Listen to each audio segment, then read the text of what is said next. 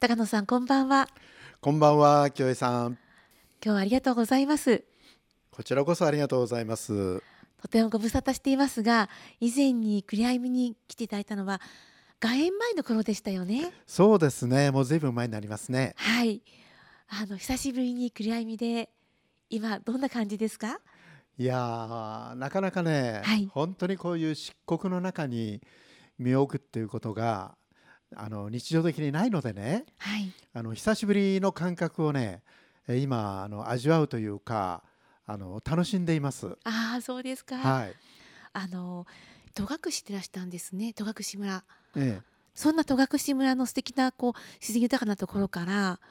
ホテルの方にいらっしゃったのはどういうきっかけだったんですか？あ、これね、よく聞かれるんですけどね、えええその話を始めるとね、4時間半くらいかかるんえですあよら。朝まではい、でね、えー4時間半ちょっとないので、かいつまんで言うとね、はい僕はあのー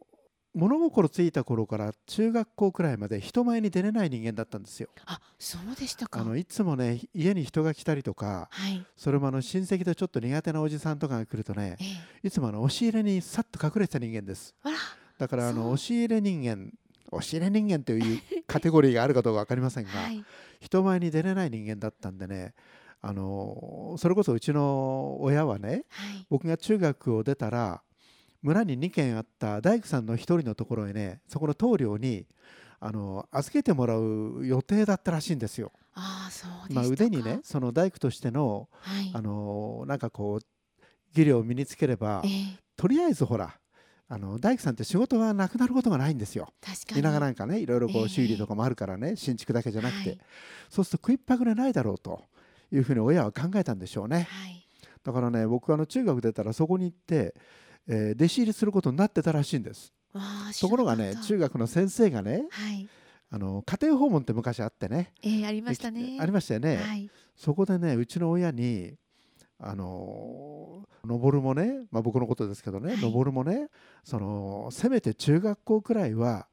出してやってでその後できりゃ高校くらいまで出しておかないとこれからの世の中苦労させるぞってね口説いてくれたんですってああそうですでかそれを聞いてね親もまあそうかなとじゃあ中学高校くらいはちゃんと出させないとなっていうんでじゃあ高校出た後ですぐに社会に出れるのに一番いいのは何かって言ったら当時商業高校だったんですよはい、す出ればすぐにあのお店のお店とかね、うんそういうとこでそろばんこできればねああなるほあのど仕事があるんでね、はいそれで僕はあの商業高校に行ったんですよああそうでしたかだから高校出たらすぐに社会に出てそろばん持たされて仕事に入るはずだったのが何を間違えたか高校3年生の時に出会った本の中にはい入っていた日本初のホテルスクール開業っていう案内のハガキをね投函しちまったわけです。わあそこでそれで届いたのが日本ホテルスクールの、えー開校案内と入学案内で気がついたらそれを出していてはい入学することになったんですがもう学校の先生とか親はねもう晴天の霹靂でねもうみんなねん大大大反対してねあー一番お前に合わない仕事がこ れだ分かってんのかってねあーとにかくすごい周り中大反対したのを押し切ってホテルスクールに行きはいで2年で卒業してえええー今度はですねその卒業旅行で出会ったアメリカのスケールのでかさにもう仰天してはいここで働きたいって決めてねで卒業してすぐにアメリカに行きたいって言ったわけですよはいだから先生たちからねそんなことできるわけないだろうと少なくともどっかに就職して5年とか6年とか頑張れば海外オフィスのねうん海外出張所のその赴任っていう手もあないことはないからそっちを狙えって言われたんですけどね、はいダメでえもう卒業と同時に俺アメリカに行きたいんだってえねすごい言い続けてたんですえよえだから、すまあ、3月の終わりで卒業式だったんだけどうん3月のまだえーっとね10日くらいでね就職先が決まっていないのが2人いてねはいこのうちの1人が僕だったんですよあでもう1人はね結局家業を継ぐことになったんーでえあの、まあ、いわゆる仕事が見つかったんですが僕が1人だけ残っちゃったんですよえなるほどで学校の先生たち困りましたね、うんだって次の年のパンフレットに就職率100%って書きたいわけですよああそうかでも僕が 就職できないとはい。 100%ってほら嘘かけないじゃないなでするかほ。ど、そうですでね。先生たちがねもう入れ替わり立ち替わりお前ここに行ってみたらどうだここに働いたらどうだって言うんだけど僕もずーっとねアメリカアメリカってねうん、言い続けていたらはい。あともう1週間ちょっとで卒業っていう時えにえ当時の文部省からね当時のですよ、はい。文部省から出向できていた先生がいてねええその先生と廊下ですれ違いざまり先生が僕の方見てねはい。 「アメリカに行きたがってるってのは君か?」って言われて「そうです高野って言います」っうてん言ったら「君は長野県の北の建設って知ってるだろう君も長野県だろう」って言われては「い。あ先生ちゃんと調べてたな」と思ってねええで北の建設当然です長野で一番でっかい建築会社ですからっつったらあそこが今度ニューヨークにホテルを出すらしいよとついては生きのいい若いホテルマンを探してるらしいけどどうだ行ってみないかって言われてねああ、そうですか。もうその時にもう心の中でねうん「来た!」って叫んでましたよ本当ですよ ね。わ あ、もうすぐにごい来ますっつってねあのええ面接にはい次の次の日かな面接に行ってはい。あの北の建設の社長これがまたね僕の高校の大大大先輩だったんですよ。ああ、そうですそか。れでもうその場で一発就職決まってねはい。で北野建設に正式入社して、えーまあ、ビザが下りるまで7ヶ月くらくらい待ちましたけどね、うんそれでアメリカに、まあ、ニューヨークに行ったという、まあ、こうい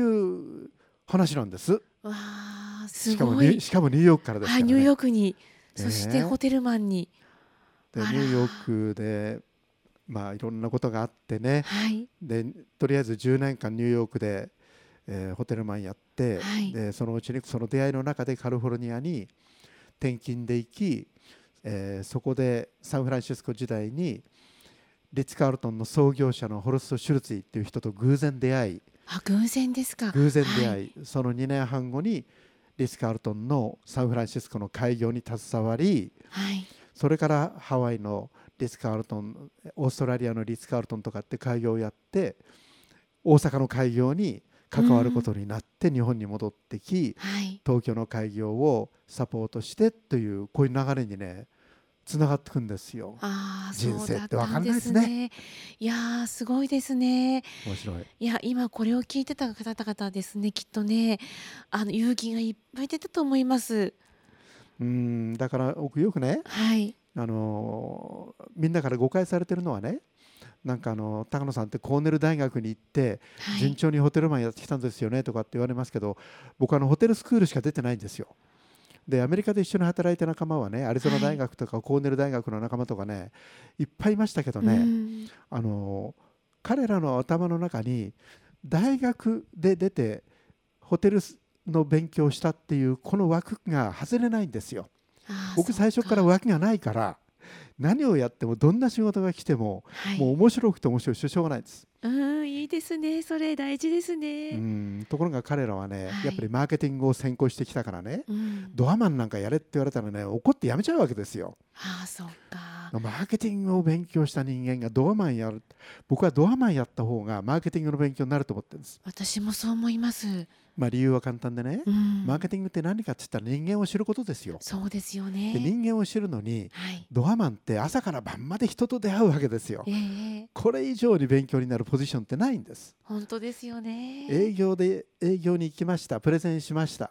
なんて言ってもね、人間を学ぶことはほとんどできない。うんところがね、ドアマンはね、朝から晩までね、人間と向き合ってますからね、はい。ものすごい勉強なんですよ。まあ大事ですうねん。ところがこういうのがね、通じないあの若い人たちが多いのは、僕はとっても残念だと思っててね、うんもうとにかくね、仕事って、僕は来た球全部打つくらいの迫力でね、はい向き合っていくべきだと思ってんですよう。ん襟好みしないでね。はい。もうあのこれを勉強してからこれじゃなきゃダメだとかね、うん 俺はこんなことやるためにホテルに入ったんじゃないとかそんな余計なこと考えるのは10年後でや20年後でいいわけではい。とにかくねどんなチャンスでも来たらねもう来た球全部打ち返すくらいの勢いでやっていくとねちゃんとね誰か見てんですよ上の方でうん。もう本は当るですかねはるか上の方でね誰かがね、はちゃんと見ててくれてねチャンスを切り開いてくれますよ、わあ本当に。うんそういうことを信じるっていうことが僕大事なんじゃないかなと思いますね。そう思いだまってす。わからないこと多いじゃないですか。はい。自分の頭の中で考えてもどうしてもわからないことって世の中山ほどありますよ。あります。だからね自分の理解を超えたところにいろんな物事が山ほどあるっていう当たり前のことを謙虚に考えるとねうん自分のできることなんて本当に0.1%だなと思ったらあとはもう天の大いなる力に委ねる瞬間もあってもいいし人様の力をお借りするねだって助けてもらうってことは人の力をお借りすることじゃないですかはい、自分の中にその力がないんだったらその力をお借りするうん例えば今日もそうだけどはい、こういう自分の中の視力に頼らなきゃいけない生活をしている人間が視力があっても何もできないっていう空間に入った瞬間に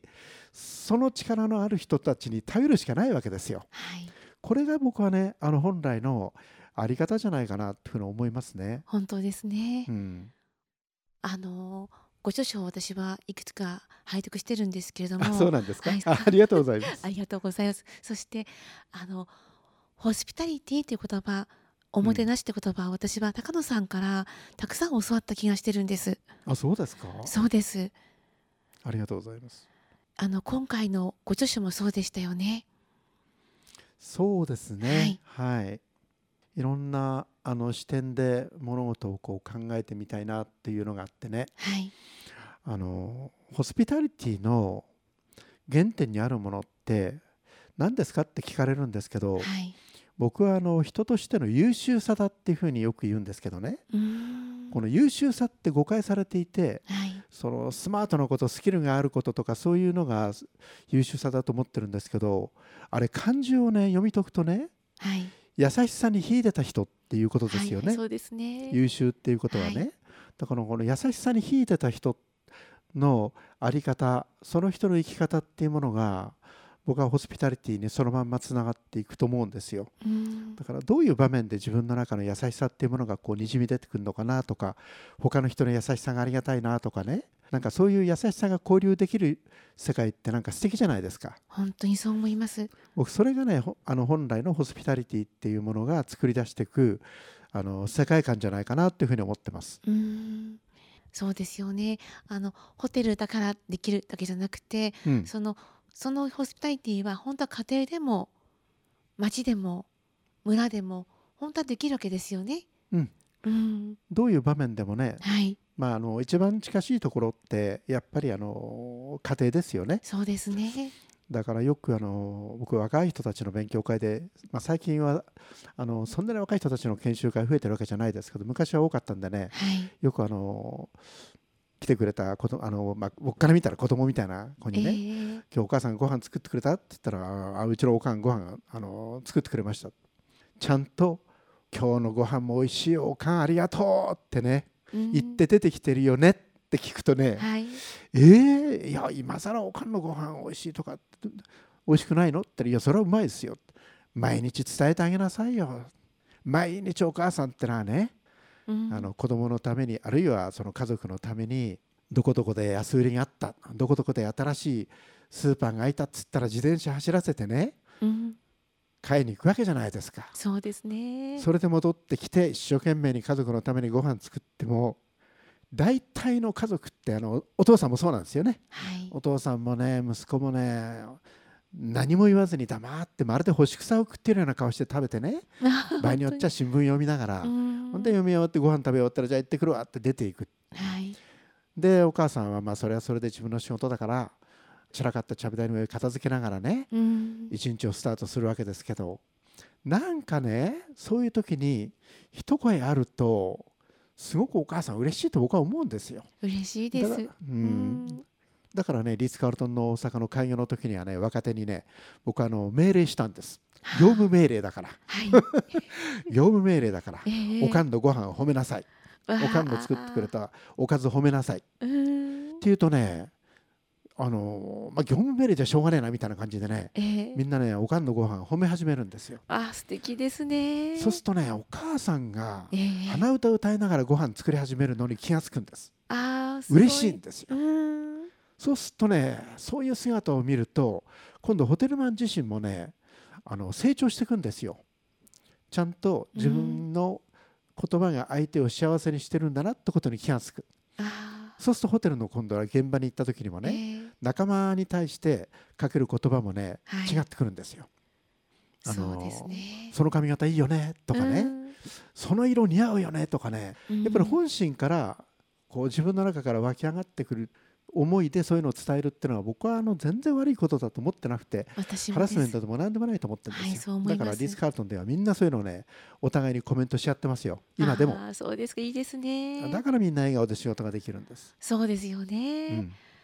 大事ですよねその一言本当にねえはいそう一思います言を惜しんじゃいけませんよって僕は思うんです、はい、うん、いやーすごいなーどうして高野さんはそういうふうなことをたくさん感じるようになったのかなうーん基本的にやっぱりアメリカの生活が長かったっていうのは今の僕にしてはあの思い返すとねやっぱりあの必要だったんだなというふうに思うんですよ。ああそうでもすとかもとあの引っ込み思案で人前に出れなくて、うん、押し入れに隠れていた人間の中の殻がペキペキっとこうあの割れていったのはやっぱりアメリカに行ったっていうおかげかなというふうに思います。ああそうなんですねもうやっぱりね異文化の中でねはい、いわゆる今でいう多様性うん、もうダイバーシティの塊みたいなとこですからニューヨークはニューヨねー。クねその中でこうやっぱりこう正しくコミュニケーションを取りはい相手のことを理解する努力をし、そしてどういう言葉で伝えたら伝わるかっていうねうんだって18カ国くらいの人と仕事をするときに同じ伝え方しても全員に伝わる伝わり方に差があるわけですよああそうですねだからきっ A と君にはこう伝える B 君にはこう伝えてみる、あるいは上司の誰々さんにはこう伝えてみるっていうのを自分の中でこう考えながらはい、伝えるっていうコミュニケーションをねあの学んでいくしかなかったんですね。ああそうかだからそこにこう飛び込んでいったのが僕は良かったなというふうに思います。そうなんですね、確かにそうですよね相手が変わればやはり自分が変わっていって伝え方も考えなきゃいけないですもんねそうなんですうよ。ん相手をどんどん変えていくっていうことはね、はいあの僕は基本的に難しいと思ってるんです。不可能だとは言いませんけど、えあのとても難しいと思ってるんですえよ。うんで、やっぱりこう相手を変えるよりは自分が変わっていく、自分の成長を見ることで、自分が成長する姿を相手が見ることで、相手も変わっていくっていうこっちの方がね正しいんじゃないかなっていうふうに思うんですね。うんだからニューヨーク時代の本当ですね僕のボス、あはいの女性のボスが結構ねアメリカで多かったんですけどねああそうですかでもやっぱりあの彼女らから学んだことでそれを今度自分の中に取り入れて自分が少し変わっていく姿を見せるとねうんまたやっぱり相手もねあの喜んでくれるだけじゃなくて相手もやっぱりこう変わっていくところを目の当たりにしているとねお互い様の世界はい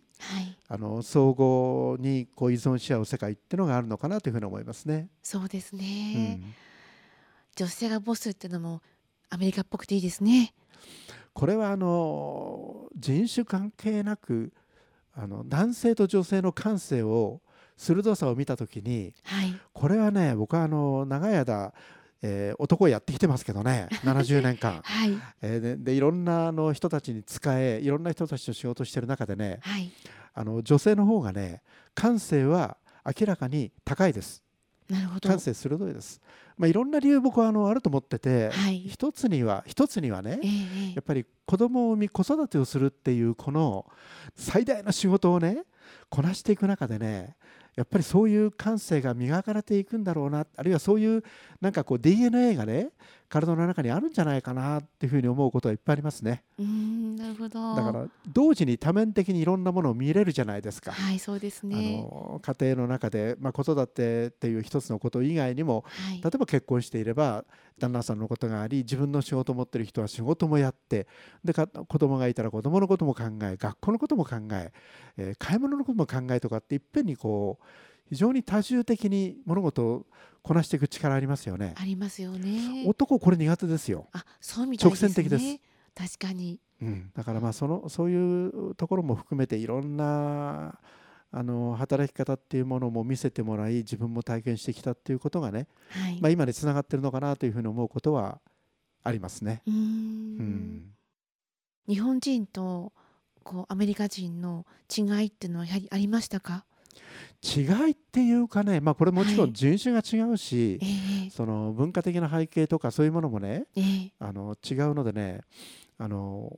同じということはありえないと思うんですけれど確かにもそうですねでもさっき言ったその相手に対する優しさとかねはいその思いやりっていう部分はね少なくとも僕が一緒に仕事をしてきている中でええあアメリカ人ってよく日本人から言うドライですよねあの人たちはっていうのは嘘だってことに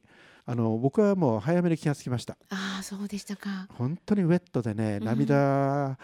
のもろくてね、うんえーまあ、き感情の起伏が激しくてもうねやめるっつったらもうえー頑張っていこうよほんと今まで一緒に仕事ができて嬉しかったよとかってね、はい。まあ、あの日本人以上にこう日本人ってハグしませんけどねそうです、ね。やっぱりあの人たちをこうハグしながらね、うんこう泣いてねうんであのまたそのうちに機会があったら一緒にどっかで働こうよみたいなことをこう言ってくれてる姿ってね僕はもう何回も見てきてるしああそう自分もそういうう送り出し方をしてきてるんで。ええあの本当にねこういい意味でウェットなあの感情豊かなねはい。人たちなのでねこれはあの日本人のあの感情豊かな日本人と何ら変わるところは僕はないと思ってるんですようんただまあ文化的な違いとか、はい習慣の違いとかから生まれてくるねええあのものってのは当然ありますようん例えば日本人だったらもうあのなんて言うんですかね昔は、まあ、最近ダメですけどあのサービス残業なんてみんな普通にやってましたよねそうでしたね。 5時に終わってもいいのに、はいなんとなくこう周りを見るとみんながまだ残ってる、そうするとええ6時とか7時まで残ってね、はい。やるってまあ僕は悪しき習慣だと思うんですけど、まあ、それが日本人らしさっていううん部分で強い日本の企業を作ってきた一つだろうと思うんですけど、うんやっぱり海外なんかにいるとねはい例えばあのユダヤ人と僕はずっと仕事しててる中でねはい金曜日っていうとねえー4時過ぎくらいにね外を見てねお帰んなきゃと思うわけですよ。はいだからあのサンセットまでに日が沈むまでに家に帰らないとエレベーターのボタンを押せなくなるからとかねあ最初の何言ってんだろうと思ったんだけどやっぱそういうその宗教的な習慣とかね、あの分かってくると逆に今度はね金曜日になってもうそろそろ帰る時間じゃないのってこう声をかけてあげることもできるわけですよ。うんそうすると彼らがね夢中になってやってて「おっ危ない危ないサンキュー」とか言ってね帰っていくとねこれまたいいコミュニケーションの一つの材料になったりするんですよそね。うなんですね。だからやっぱ相互に理解し合うええっていうあの文化とかそういう習慣とか宗教に対する、なんていうんですかねこうリスペクトええ尊厳、はい尊敬みたいなものもね、うやっんぱり大事な要素になっていくのかなというふうこれは気がつきましたね向こうにいて、うんもしかするとそのホスピタリティとか思いやりとかっていうのはたくさんの人たちを知ることから始めるのかもしれませんね。そうですねまずは相手に寄り添って相手を知ることそれともう一つはね自分を相手にきちんと伝えて知ってもらうってことも大事ですはい、相互理解を深めていくためにはね、うんうん自分だけが相手をこう理解しようしようじゃなくてはい、自分はこう思う自分の文化圏ではねとかね日本の中でのあの自分の習慣ではこうこうこうだったんだけどあなたの習慣の中ではどうなのとかねうん自分をある程度オープンにしてそして相手に寄り添っていくと相手があ自分の文化の中ではそれはねご法度だよとかねあそれは同じだねとかね、はいそういうところでまたこう意気投合していくとねあの理解が深まってきますよね。本当にそう思います。日本の場合は、やはりこう民族がこう固まってしまって、まあ、いい意味でも悪い意味でもかもしれませんけど一つの民族がこうぎゅっとこういつもいつも一緒にいられてですね幸せなことかもしれませんけど、うんでもそれがこうもう当たり前になってしまっていてうんで家族もまた、まあ、あのギュッと固まっている感じですよね。例えばあの何世帯も一緒っていうようなことはなくなってきてますので、うんおじいちゃんおばあちゃんとは一緒には暮らしてないよとか、うんそうするといわゆるこう小さい範囲の関わりが出てきますよね。それは素敵なことなのかもしれませんけどでもいろんな人を知ることにはなかなかならないのでうんできれば本当はこうもっと表に出て外に出たりとか親戚を出歩いてみるとかいろんな計りがあると本当はいいんだろうなっていうふうに思ったりはします。そうですね、はいうん、あの自分たちを取り囲んでいるあの社会全体っていうものがねはい、もう少しこう日本は優しくなっていったらいいなと思うことはいっぱいありますよね。うーんあのこれは最近はあの都会だけではなくてねやっぱり田舎を見た時にもね昔のようなこのコミュニケーションの取り方がされてないなっていうねはいみんながそれぞれ忙しくてみんながそれぞれ必死に生きてるからそんな余裕ないよっていうふうにあの言われがちですけれどもでも僕はそうじゃないなっていうふうに思うこともいっぱいありますね。うーあんのちょっとした声がけでねはいなんかあの人って元気にもなるしあの傷つけられることもあるわけでだったらばたくさん自分がいい言葉を持っていてそれをね相手自分の周りにねこう振りまいていくようななんかそういう生き方をこう目指していくっていうのも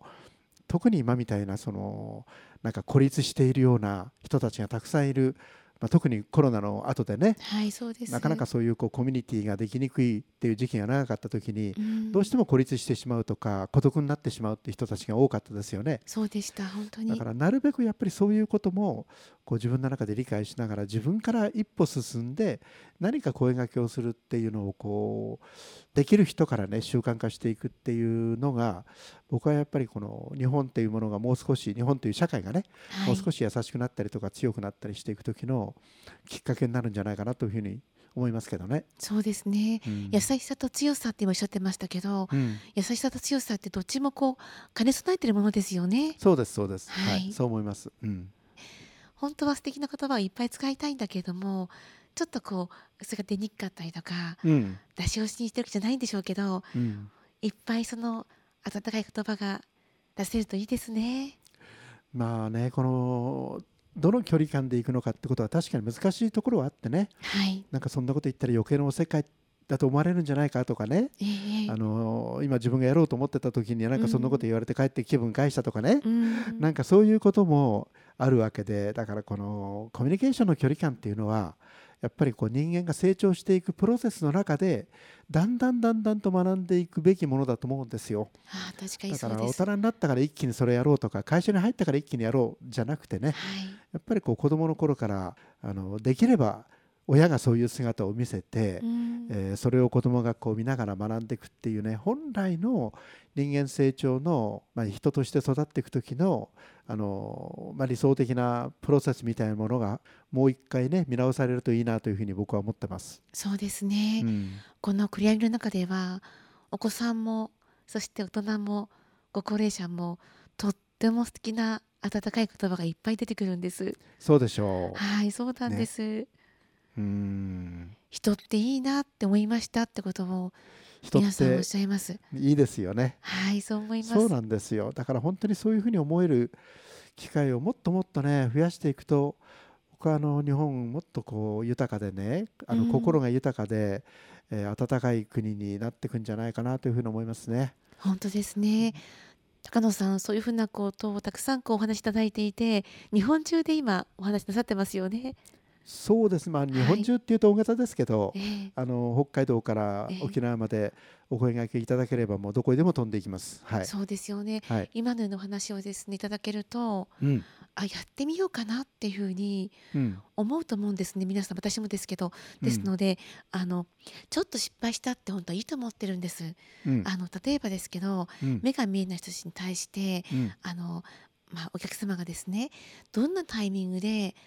声をかけたらいいですかっておっしゃるんですよ。うんであのアテンドたちがこう言うんですね「あのねそれはとても嬉しいんです」ってあの、うん声かけてもらうのは嬉しいんですただもしかするとあのかけられるのがあの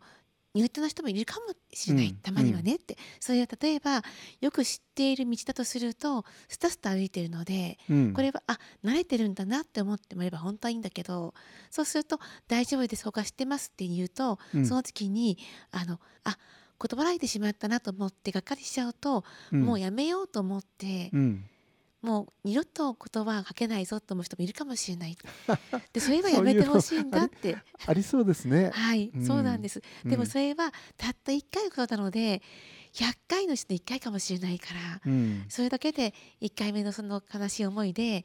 終わりにしないで勇気を持ってほしいんだっていうふうによく伝えてるんですね。うんうんうんはい、自分たちは本当は話してまいるととても嬉しいんだよっていうふうにただよく見てみてほしいってあ迷ってるんだなとか慣れてるんだなっていうような見る力があるともっともっと良くなりますよっていうふうに言ってるんですけど、なるほどね、はい、うんまあ、あのこれはホテルの中でもそうだし特にその障害を持ってる人とのコミュニケーションだけじゃなくてねはい、コミュニケーションっていうのはとてもねあの繊細で難しいものですよそうですね。だからそのことさえ理解していればねあの自分が言ってること自分がやってる行動は言動は全てあの正しいなんていうそのスタンスに立てるわけがないんですよ。うんでもついつい人間ってねそういうふうに思い込んでしまうものなんです。せっかくやっているのにとかねはいあの良かれと思ってやったのにっていう時にそれがこうなんていうんですかね裏切られたみたいなねそうですなねんかそうういうこう自分の中に起きる一つの落胆がっかりしたような気持ちってね、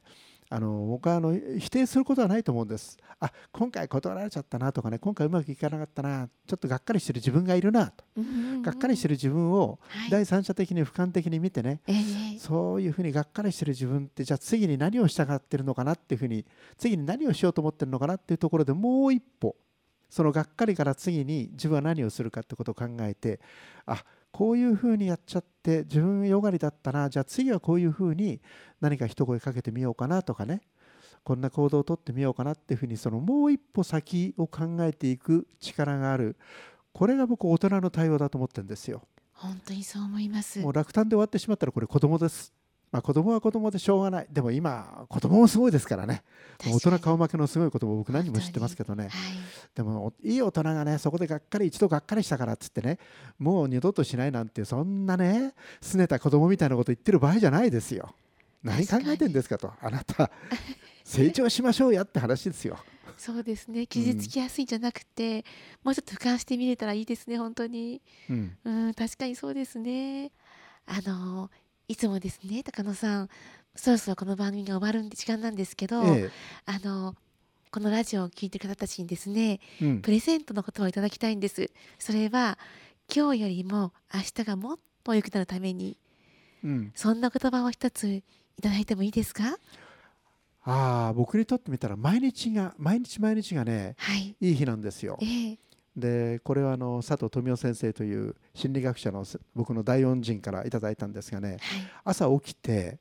雨が降ってようがゆ雪が降ってようが風が吹いてようが僕はベランダの窓を少し開けて天に向かってねうん今日も最高の一日になるよ今日も最高の一日になるよ今日も最高の一日になるよって3回唱えて天よ宇宙よありがとう天よ宇宙よありがとう天よ天よ宇宙よありがとうってねこれ3回唱えるんですよ。はいそうするとその言葉通りの一日になるんです。理由は簡単でうんその言葉を最初に聞くのが僕の大脳だからです。なるほど僕の大脳がはいそういう一日を作ろうと思ってその瞬間から一生懸命にいい一日になるために僕を笑顔にするために一生懸命働いてくれるんです。だからいい一日になっちゃ私もう朝やりますう。 ぜひやってみてください。あの効果てきめんですよ。本当に。本当にですねはい。今お話お書きしただけでも今ってとってもハッピーな気持ちですあ、よかったです。あーありがとうございます素いいえ敵な贈りこちらこ物いそただきましたこちらこそありがとうございましいやた。ありがとうございました